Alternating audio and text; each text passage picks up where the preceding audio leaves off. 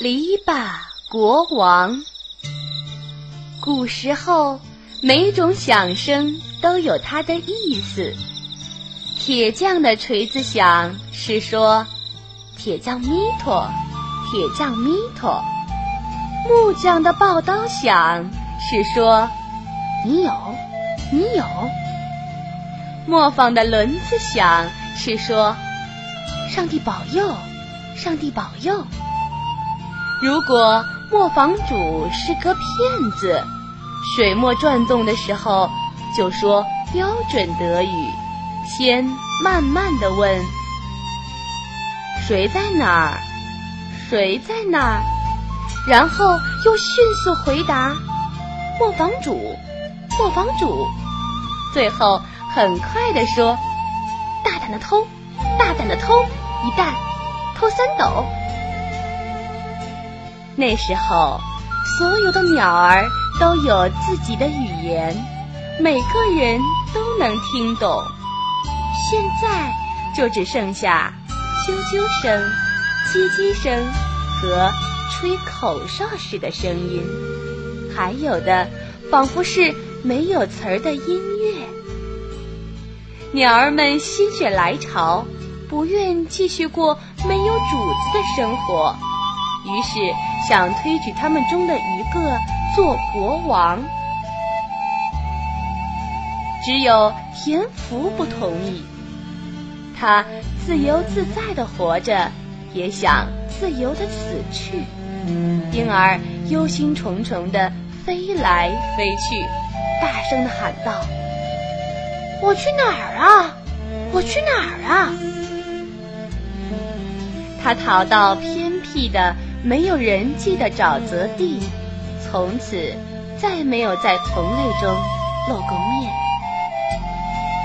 为了商量大事，鸟儿们在一个美丽的午夜的早晨，从森林田野的四面八方聚集到一起来了。有老鹰和苍头雁，猫头鹰和乌鸦，还有百灵和麻雀。我有什么必要挨个儿叫出它们的名字来呢？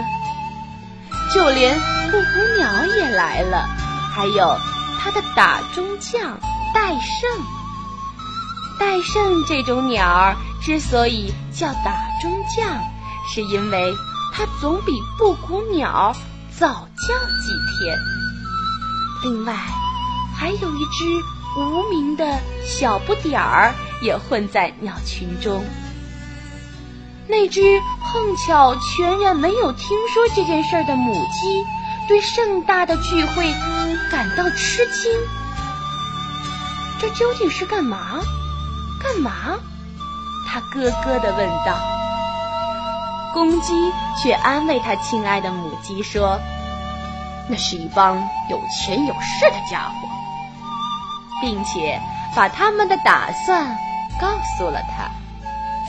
鸟儿们决定，谁飞得最高就当国王。灌木丛中有只雨蛙听见了，警告说：不不不不不，因为他认为这样会惹出很多眼泪。可乌鸦回答：没问题。他认为一切都会很顺利。随后大家决定，趁着这清朗的早晨一起飞到天上，免得事后有谁说：我本来可以飞得更高的，只是天黑了，没法再往上飞了。信号一发，鸟儿们全都飞上蓝天。田野扬起灰尘，嗖嗖声、呼呼声和噗噗噗的振翅声响成一片。那光景仿佛天空中掠过一片黑云，小鸟们很快就落在后面，再也飞不动了，只好重新回到地面。较大的鸟儿坚持得久些，但谁也比不上雄鹰，它飞得那么高，好像要把太阳的眼睛啄下来似的。当它看见其他的鸟儿都不如它飞得高时，就想：你不用飞得高了，你已经是鸟王了。于是往下降，在它下面的鸟儿齐声向它呼喊：鸟王，只有你，没有谁比你飞得更高了。除我以外，那只没有名字的小鸟大声地叫道。原来呀，它刚才藏在了鹰的胸毛里，它不感到累，这时就飞向空中，飞得比鹰还要高，仿佛能看见上帝坐在宝座上。飞得够高了，它才收拢翅膀，降落下来，用尖利的嗓音大声地嚷着：我是鸟王，我是鸟王，你配当我们的大王。鸟儿们怒冲冲地喊起来：你是使用了阴谋诡计才飞得那么高的。他们重新规定，谁落到地上落得最深，谁就当王。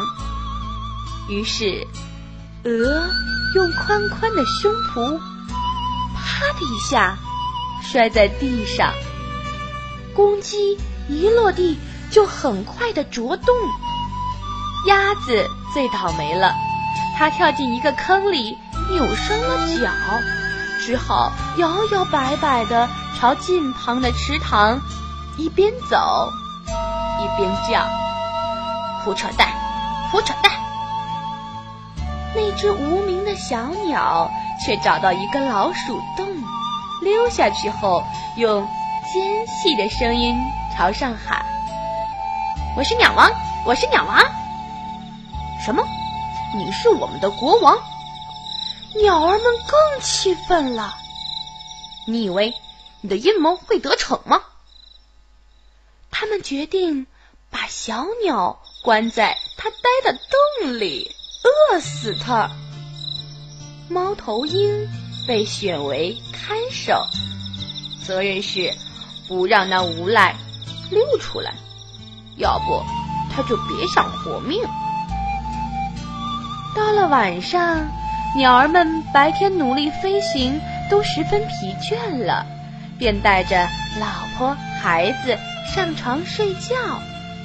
猫头鹰独自紧守在老鼠洞边，大眼睛一眨不眨地盯着地面。可是他也疲倦了，就想：你可以闭上一只眼，用睁开的那只眼盯着，那小坏蛋出不来的。于是他闭上了一只眼，用另外一只死死地盯着老鼠洞。那小东西探出头来瞅了瞅，妄图溜掉。猫头鹰立刻走过去，小东西便缩回了头。不一会儿，猫头鹰睁开另外一只眼，闭上刚才睁着的一只，想这样换来换去的熬过一夜。哪晓得他闭上这只眼时，忘了把另一只睁开，而双眼刚一闭上，就呼呼地睡着了。那只小鸟很快发觉了这个情况，便溜之大吉了。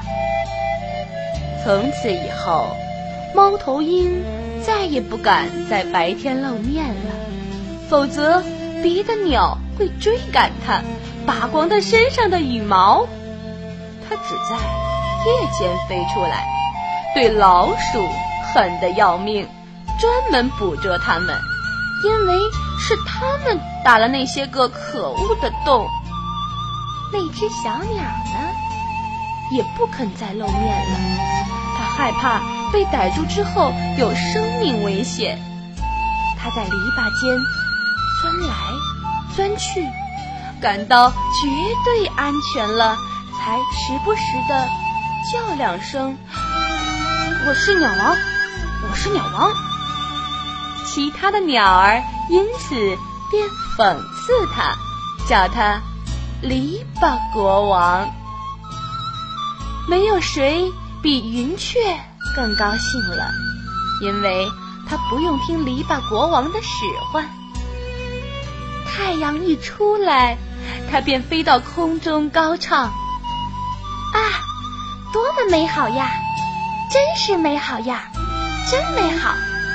啊，哪儿也没有这儿这么美好啊！”